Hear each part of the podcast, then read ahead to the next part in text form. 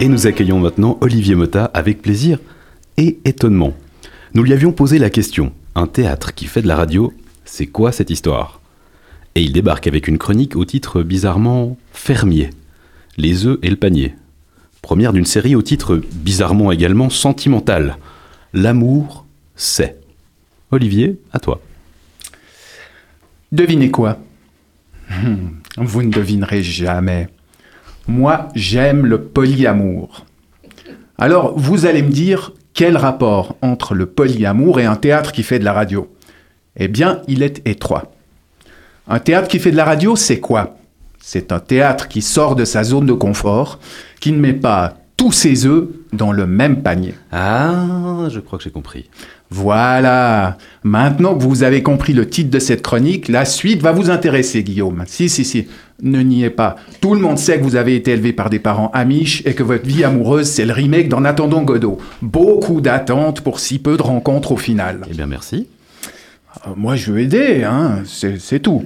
Le polyamour, justement, sert à ça. Et c'est quoi eh bien, c'est la même chose qu'un théâtre qui fait de la radio. Une manière de ne pas mettre tous ses œufs dans le même panier ou toutes ses mains dans la même culotte, comme on préfère. En soi, le principe est génial.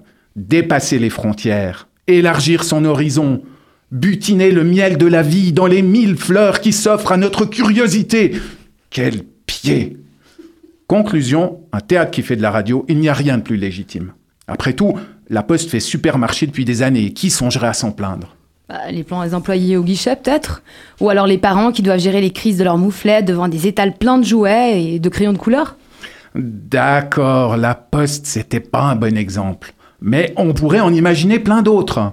Tenez, une banque qui ferait pompe funèbre. Votre banquier vous met sur la paille et vous pousse au suicide? C'est triste. Si, c'est triste. Mais si vous avez pu bénéficier d'une réduction sur vos obsèques dans sa filiale de pompe funèbre, c'est cool, c'est win-win. Encore mieux dans le genre diversification heureuse. Que diriez-vous d'un réseau social laboratoire pharmaceutique? C'est prouvé. Les réseaux sociaux, ça fout le blues, surtout aux plus jeunes et aux plus fragiles. À force de voir défiler des bimbos en plastoc et des cuistres à Rolex qui barbotent à Dubaï, on en vient à considérer que sa vie à soi est nulle. Mais si le réseau produit et vous vend en même temps des Lexo ou des Xanax estampillés Instagram, exemple choisi totalement au hasard bien sûr, Alléluia Vous pensez toujours que votre vie est nulle, mais ça vous est égal, vous avez la banane.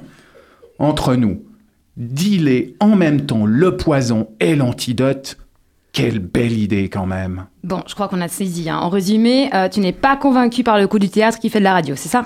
Ah, je vous arrête. Je pense exactement le contraire en fait. Vous voyez, nous sommes des animaux bavards, curieux.